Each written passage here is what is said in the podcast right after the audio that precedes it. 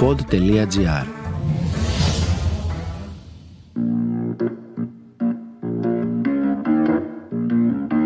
Θέλει η αρχαιότητα να κρυφτεί και η χαρά δεν την αφήνει.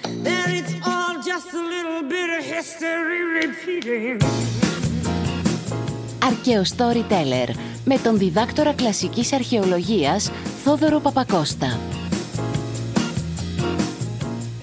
Το σημερινό επεισόδιο είναι από τα αγαπημένα μου γιατί λατρεύω την αρχαία Ολυμπία και τους Ολυμπιακούς Αγώνες. Ναι, αθλούμε! Και είναι και το μεγαλύτερο επεισόδιο γιατί έχω πολλά να πω. Οι Ολυμπιακοί Αγώνες ήταν η σημαντικότερη διοργάνωση του αρχαίου κόσμου και παραμένει η μεγαλύτερη διοργάνωση του σύγχρονου κόσμου ούτως ή άλλως. Ήταν τόσο σημαντική που έφτασαν να θεωρούνται η χρονολογία των πρώτων Ολυμπιακών Αγώνων το 776 π.Χ. ως η απαρχή της ιστορικής περίοδου στην Ελλάδα.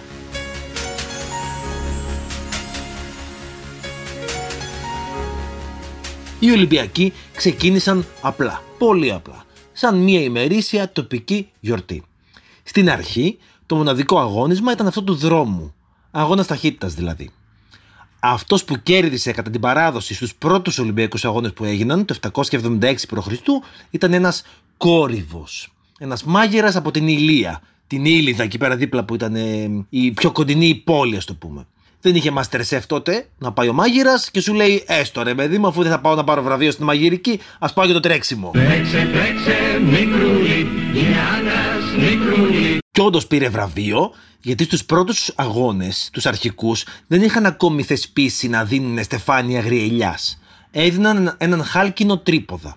Την 7η Ολυμπιάδα πια καθιερώθηκε να δίνουν αντί για άλλο βραβείο έναν κότινο που το έλεγαν, δηλαδή ένα στεφάνι πλεγμένο από τα κλαδιά μιας αγριελιάς που φύτρωνε μέσα στο ιερό της Ολυμπίας. Παρακαλούνται οι προσκεκλημένοι να μεταβούν στο ναό της Σύρας. Στην αρχή, οι Ολυμπιακοί δεν είχαν ακόμη τεράστια εμβέλεια και δημοσιότητα. Πήγαιναν κυρίως κάτοικοι της Πελοποννήσου και έβλεπαν μερικούς μαντραχαλαίους να τρέχουν.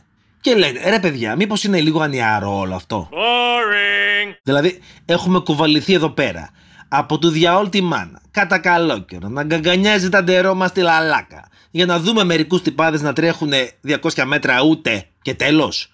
Πόσο να πάρει αυτό, δηλαδή, λίγα δευτερόλεπτα, αυτό είναι όλο. Δηλαδή, Jesus, είναι αντιτουριστικό. Τότε κάποιος θα είχε τη φαϊνή ιδέα να τους βάλουμε να τρέχουν δύο φορές. Να πάνε και να ξαναγυρίζουν. Συγκλονιστικό! Έτσι, από την 14η πια Ολυμπιάδα, το 724 π.Χ., μπήκε και το αγώνισμα του Διάβλου. Δηλαδή έτρεχαν δύο φορές το στάδιο. Πήγαιναν στο τέρμα και ξαναγύριζαν. Ε, προφανώς και αυτό δεν αρκούσε. Έτσι, την επόμενη ακριβώς Ολυμπιάδα σκέφτηκαν να το κάνουν ακόμη καλύτερο. Να τους βάζουμε, λέει, να τρέχουν 24 φορές το στάδιο πάνω κάτω. Και έτσι, από τη 15η Ολυμπιάδα, το 720 π.Χ., μπήκε και ο Δόλυχο, που τα κακόμοιρα τα παλικαράκια έτρεχαν πάνω κάτω το στάδιο 24 φορές. Είδαν και απόειδαν και δεν μπορούσαν να σκεφτούν άλλες ιδέες για το τρέξιμο και χαλαλούια είπαν να βάλουν και άλλα αγωνίσματα. Στη 18η Ολυμπιάδα λοιπόν, το 708 π.Χ., μπήκε η πάλι και το πένταθλο. Το πένταθλο είχε στάδιο, πάλι, άλμα εις μήκος, ακοντισμό και δισκοβολία. Έρε γλέντια ποικιλία. Ο πρώτος Ολυμπιονίκης που κέρδισε στο πένταθλο ήταν ο Λάμπης από τη Σπάρτη.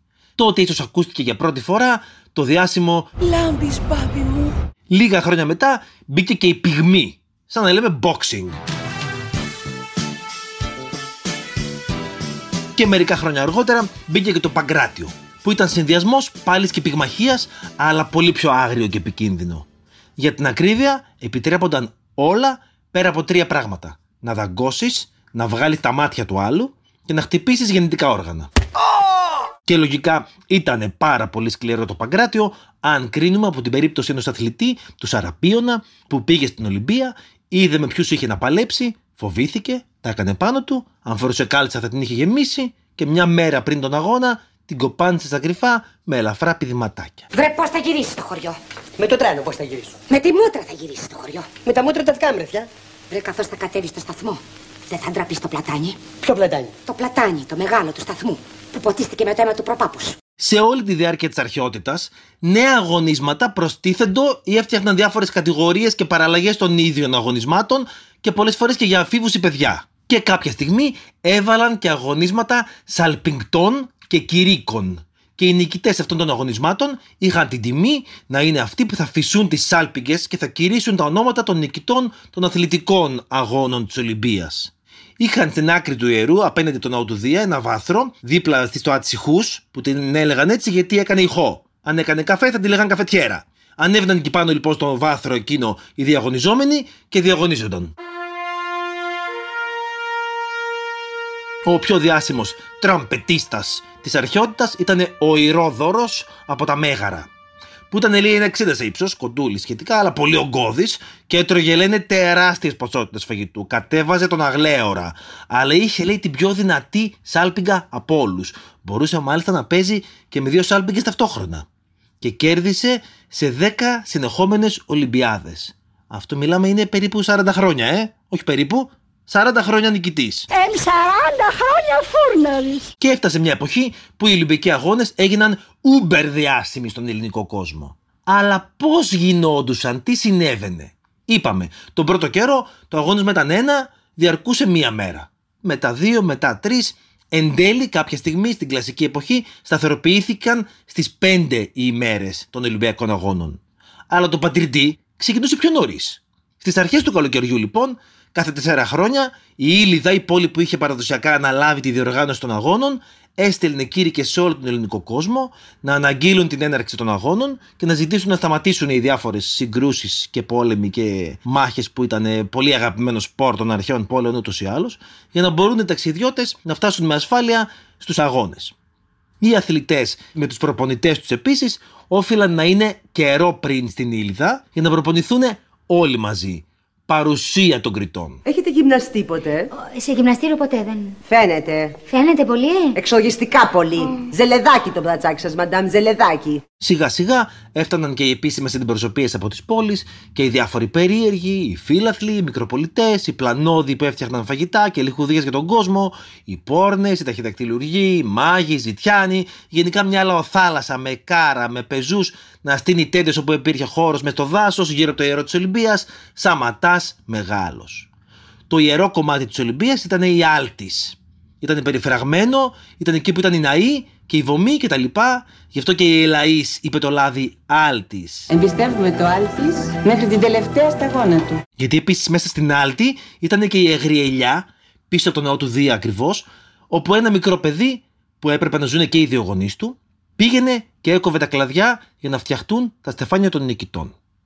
Έφτανε λοιπόν η μέρα των αγώνων και όλοι οι αθλητές με τους προπονητές και τους Ελλανοδίκες, τους κριτέ δηλαδή, τους Ελλήνοδίκες σαν να λέμε, ξεκινούσαν σε μια ιερή πομπή από την Ήλιδα ως την Ολυμπία. Στο δρόμο σταματούσαν στην ιερή πηγή Πιέρα, όπου έπρεπε να καθαριστούν και να εξαγνιστούν. Και έκαναν και θυσίες γιατί οι Ελλανοδίκες έπρεπε να καθαρθούν με κρέας χοιρινό. Όπως σήμερα παραγγέλνουν σουβλάκια για να δουν Champions League ένα πράγμα.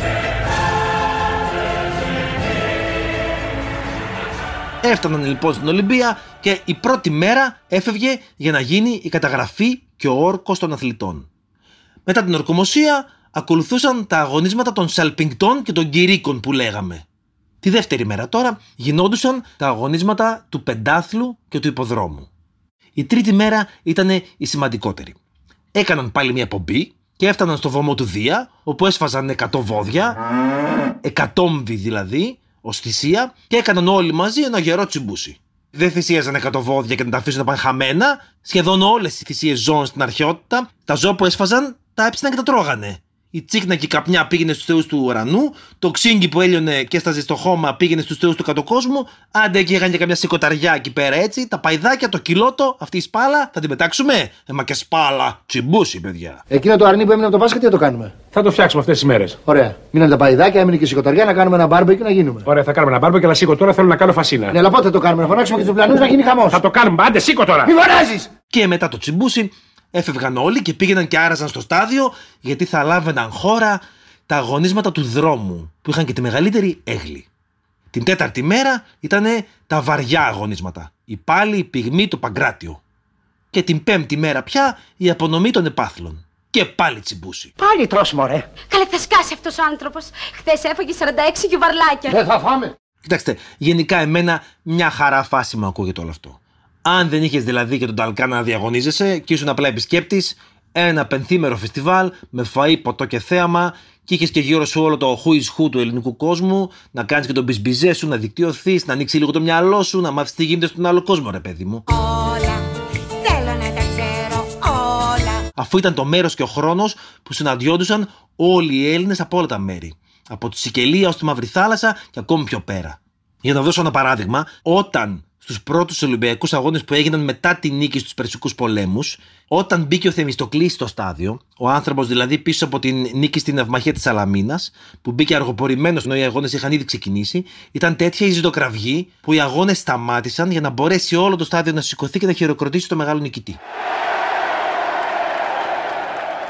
Τι έπαιζε όμως αν κάποιος αθλητής έκανε ζαβολιά; Οι κανόνες ήταν αυστηροί. Αλλά μερικές φορές ήταν επίσης και στην κρίση των ελλανοδικών ποιος ήταν ο νικητής.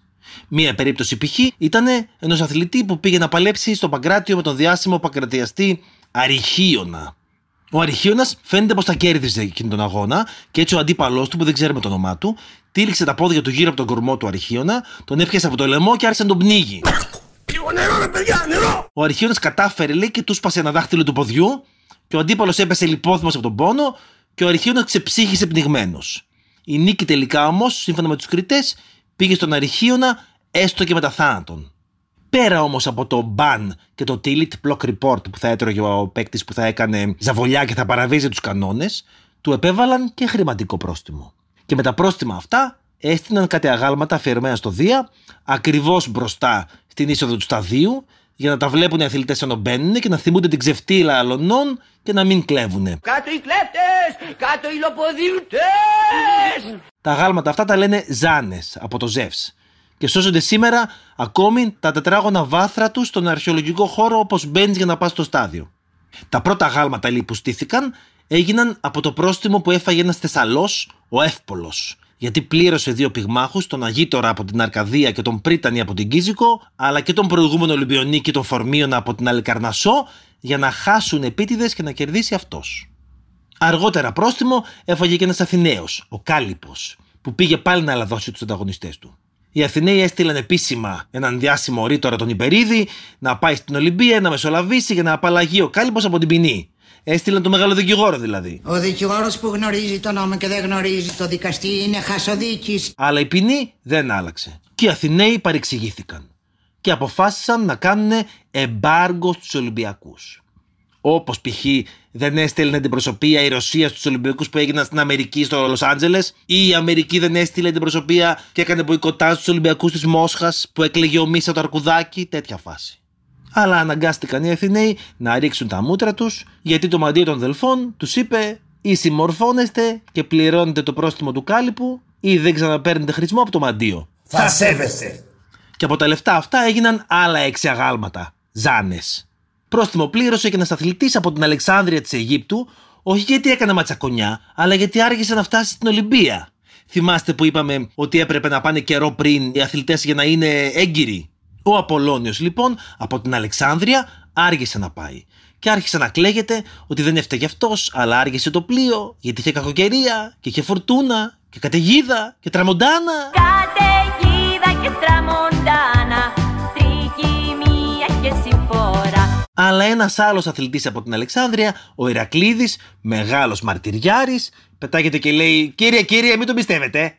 Και εγώ από την Αλεξάνδρεια ήρθα, αλλά ήρθα στην ώρα μου. Ο Απολώνιος άργησε γιατί πήγε σε άλλους αγώνες πρώτα που δίνουν χρήμα αν κερδίσεις και ήθελε να μαζέψει τα φράγκα και ύστερα να έρθει στην Ολυμπία. Καλά θα σας δείξω εγώ, θα δείτε τι θα πάθετε. Είσαι μωρή παλιομπετούγια, ρόμπαξε κούμποτη. Και έτσι οι κριτές έβαλαν πρόστιμο στον Απολώνιο και έδωσαν το στεφάνι της νίκης κατευθείαν στον Ηρακλήδη χωρίς καν να γίνει αγώνας.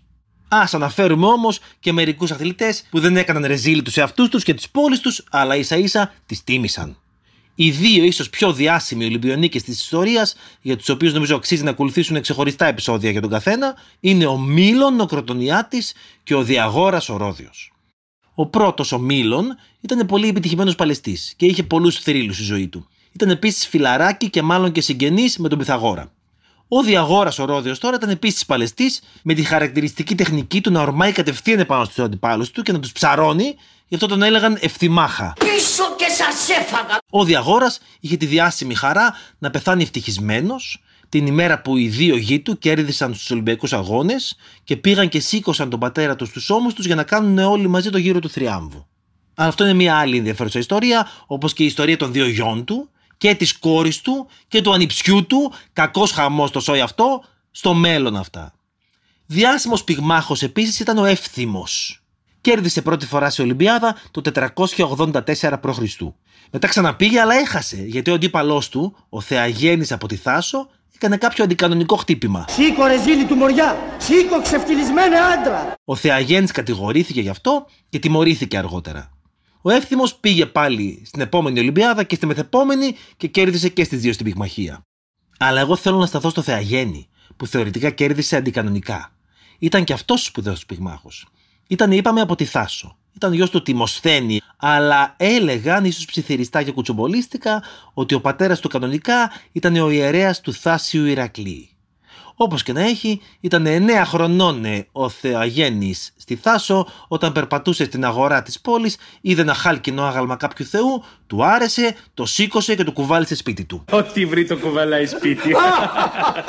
Οι κάτοικοι πρώτα σοκαρίστηκαν από τη δύναμη του μικρού και μετά θύμωσαν για την ιεροσιλία. Ήθελαν να καταδικάσουν τον πιτσιρικά σε θάνατο. Αλλά ένας σοφός γέρος επέμενε και τους έπεισε πως τιμωρία αρκετή είναι να τον βάλουν να το γυρίσει πίσω. Τόσο απλά. Ο Θεαγέννης είχε πολλές νίκες και δόξες και η Θάσος, αφού πέθανε, τον τίμησε με έναν αδριάντα.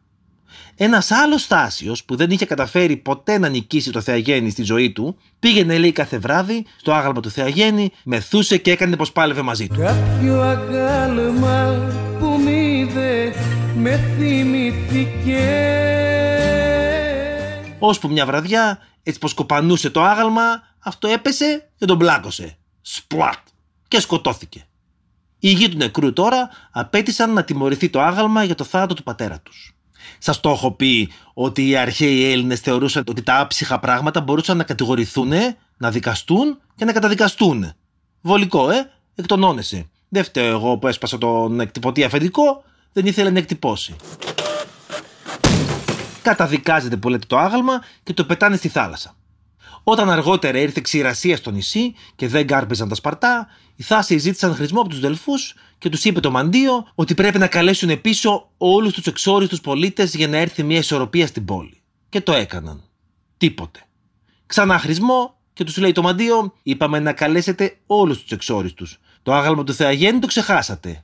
Και πού να βρουν το άγαλμα στο βυθό; Ώσπου, ως εκ θαύματος, το άγαλμα πιάστηκε στα δίχτυα ενός ψαρά και το πήραν, το έβαλαν στη θέση του και η ξηρασία πέρασε. Από τότε ο Θεαγέννης έγινε Άγιος Θεραπευτής του νησιού. Άλλος σπουδαίος αθλητής τώρα στους Ολυμπιακούς Αγώνες ήταν ο Χίονης. Ήταν Σπαρτιάτης. Κέρδισε συνολικά 7 φορές σε 4 Ολυμπιάδες. Μάλιστα κέρδισε σε τρία διαφορετικά αγωνίσματα στους ίδιους Ολυμπιακούς Αγώνες. Και οι περήφανοι Σπαρτιάτες έστησαν και άγαλμα τους στην Ολυμπία που έλεγε στην επιγραφή τον άθλο που πέτυχε. Πολλά χρόνια αργότερα το επίτευγμα αυτό πέτυχε και ένας άλλος, ο Άστιλος από τον Κρότονα της κάτω Ιταλίας. Και μάλιστα τον ξεπέρασε τον Χίονι, γιατί κέρδισε σε τέσσερα διαφορετικά αγωνίσματα την ίδια Ολυμπιάδα. Και πήγαν οι Σπαρτιάτες και άλλαξαν την επιγραφή στο άγαλμα του Χίονι, ώστε να αναφέρει ότι την εποχή του Χίονι δεν υπήρχε το τέταρτο αγώνισμα που κέρδισε ο Άστιλος, Σαν να λένε δηλαδή να υπονοούν ότι αν υπήρχε το αγώνισμα το τέταρτο, θα το έχει κερδίσει και αυτό ο αθληταράς τους. Κάτσε κάτω από την πάρα! Κάτσε! Αλλά του βγήκε ξινή παιδιά του άστιλου η τεράστια επιτυχία, γιατί την πρώτη φορά που πήγε σε Ολυμπιακούς πήγε εκπροσωπώντας την πατρίδα του τον Κρότονα. Τις επόμενες όμως πήρε μεταγραφή. Κατέβηκε με τις Σιρακούσες. Είναι πολύ πιθανό να είχε κάνει κονέ με τον τύρανο των Σιρακουσών. Η τύρανη των Σιρακουσών ήταν και πανίσχυρη και πάμπλουτη. Και αυτό δεν το συγχώρεσαν ποτέ οι Κροτονιάτες. Μάλιστα η οικογένειά του λέει τον αποκλήρωσε και το σπίτι του έγινε και φυλακή για να τον ξεφτυλίσουν τελείως. Περιπλανόμενος, δυστυχισμένος Μακριά απ' της μάνας μου στην αγκαλιά Ο πιο επιτυχημένος αθλητής όμως στους Ολυμπιακούς Αγώνες ever ήταν ο Λεωνίδας από τη Ρόδο, ο οποίος όχι μόνο κέρδισε σε τρία διαφορετικά αγωνίσματα στην ίδια Ολυμπιάδα, αλλά το ξανά έκανε και την επόμενη Ολυμπιάδα και τη μεθεπόμενη Ολυμπιάδα και την παραμεθεπόμενη Ολυμπιάδα. Νικητής σε τρία διαφορετικά αγωνίσματα σε τέσσερις διαφορετικές Ολυμπιάδες. Ξανά και ξανά και ξανά. Ο Λεωνίδας κράτησε το ρεκόρ του για πάνω από 2.000 χρόνια. Μέχρι το 2016 όταν στο Ρίο ο Μάικλ Φέλπς έγινε ο πρώτος άνθρωπος που κέρδισε 13ο χρυσό μετάλλιο σε Ολυμπιακούς Αγώνες. Olympic record, Michael Phelps. Άλλος σπουδαίος αθλητής ήταν ο Ερμογένης από την Ξάνθο της Λυκίας, στη Μικρά Ασία, που τον έλεγαν ύπο, δηλαδή άλογο, λόγω των προσόντων του στο τρέξιμο. Έτρεχε πολύ γρήγορα. Και χιλιάδες άλλοι τέτοιοι αθλητές να σας λέω ιστορίες με τις ώρες. Αλλά τα χρόνια πέρασαν. Και η Ελλάδα πέρασε στην εξουσία των Ρωμαίων, που την κατέκτησαν όλοι. Και ήθελαν και οι Ρωμαίοι να έρθουν να παίξουν στους Ολυμπιακούς Αγώνες. Και τι να πούνε οι Ελλονοδίκες, να πούνε όχι; Εντάξει μωρέ, παν, θεωρητικά η Ρώμη ιδρύθηκε από το Ρωμήλο και το Ρώμο, που ήταν απόγονοι του Ενία, που ήταν από την Τρία, που ήταν γιος της Αφροδίτης. Άρα και εσείς δικοί μας είστε ρε παιδιά. Δηλαδή στους απογόνους της Αφροδίτης θα πούμε όχι, της Ερωτιάρας. Άντε βρε, παίξτε κι εσείς. Και ακόμα πιο μετά, όταν πια το δικαίωμα του Ρωμαίου πολίτη δόθηκε στους κατοίκους όλης της αυτοκρατορίας, άρχισαν να παίρνουν μέρος κι άλλοι λαοί. Λίγο πριν ο Βυζαντινός Αυτοκράτορας Θεοδόσιος απαγορεύσει τους Ολυμπιακούς Αγώνες τελείως ως παγανιστικούς, ο θεσμός είχε ατονίσει τόσο πολύ πλέον που δεν είχε πια την έγκλη και τη διασημότητα των παλιότερων εποχών, επομένως πολλά ονόματα και στοιχεία μας έχουν χαθεί. Αλλά μας σώζεται το όνομα ενός από τους τελευταίους Ολυμπιονίκες ever, στο άθλημα της πυγμαχίας πάλι, του Βαρασδάτη, του βασιλιά της Αρμενίας ο οποίος δεν έμεινε και πολύ τελικά βασιλιάς ο Κακομήρης. Είχε πολλά παρεδώσει με τους Ρωμαίους γενικά. Μπλέχτηκε εκεί πέρα με δυναστικές έρηδες και τελικά πέθανε στην εξορία στη Βρετανία. Εξοριστός και Άκυρο, ναι, αλλά η Βρετανία τότε ήταν κομμάτι της Ρωμαϊκής Αυτοκρατορίας. Πάντως είναι ενδιαφέρον ότι ένας Αρμένιος αρχαίος Ολυμπιονίκης πέθανε στη Βρετανία και αυτές είναι μόνο λίγες από τις αμέτρητες ιστορίες των υπέροχων Ολυμπιακών Αγώνων της αρχαιότητας. Σίγουρα, πέρα από το ιδεώδες της ευγενούς αθλητικής άμυλας και του υγιούς σώματος που γέννησαν οι αγώνες, αναμφίβολα το γεγονός ότι πολλοί άνθρωποι από όλο τον κόσμο μαζεύονταν και αντάλλασαν απόψεις και ιδέες και νέα και πληροφορίες από όλα τα μέρη της Μεσογείου, έπαιξε τεράστιο ρόλο στον ευγενή ανταγωνισμό μεταξύ πολλών καλλιτεχνών, πολιτικών, φιλοσόφων και γενικά η πανέμορφη γλυκιά κοιλάδα του ποταμού Αλφίου έγινε το χωνευτήρι που άλλαξε τον κόσμο.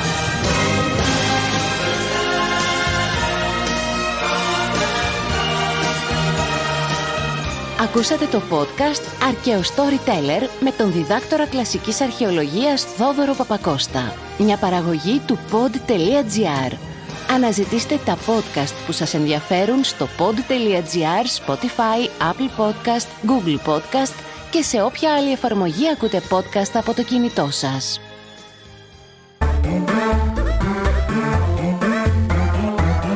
Pod.gr.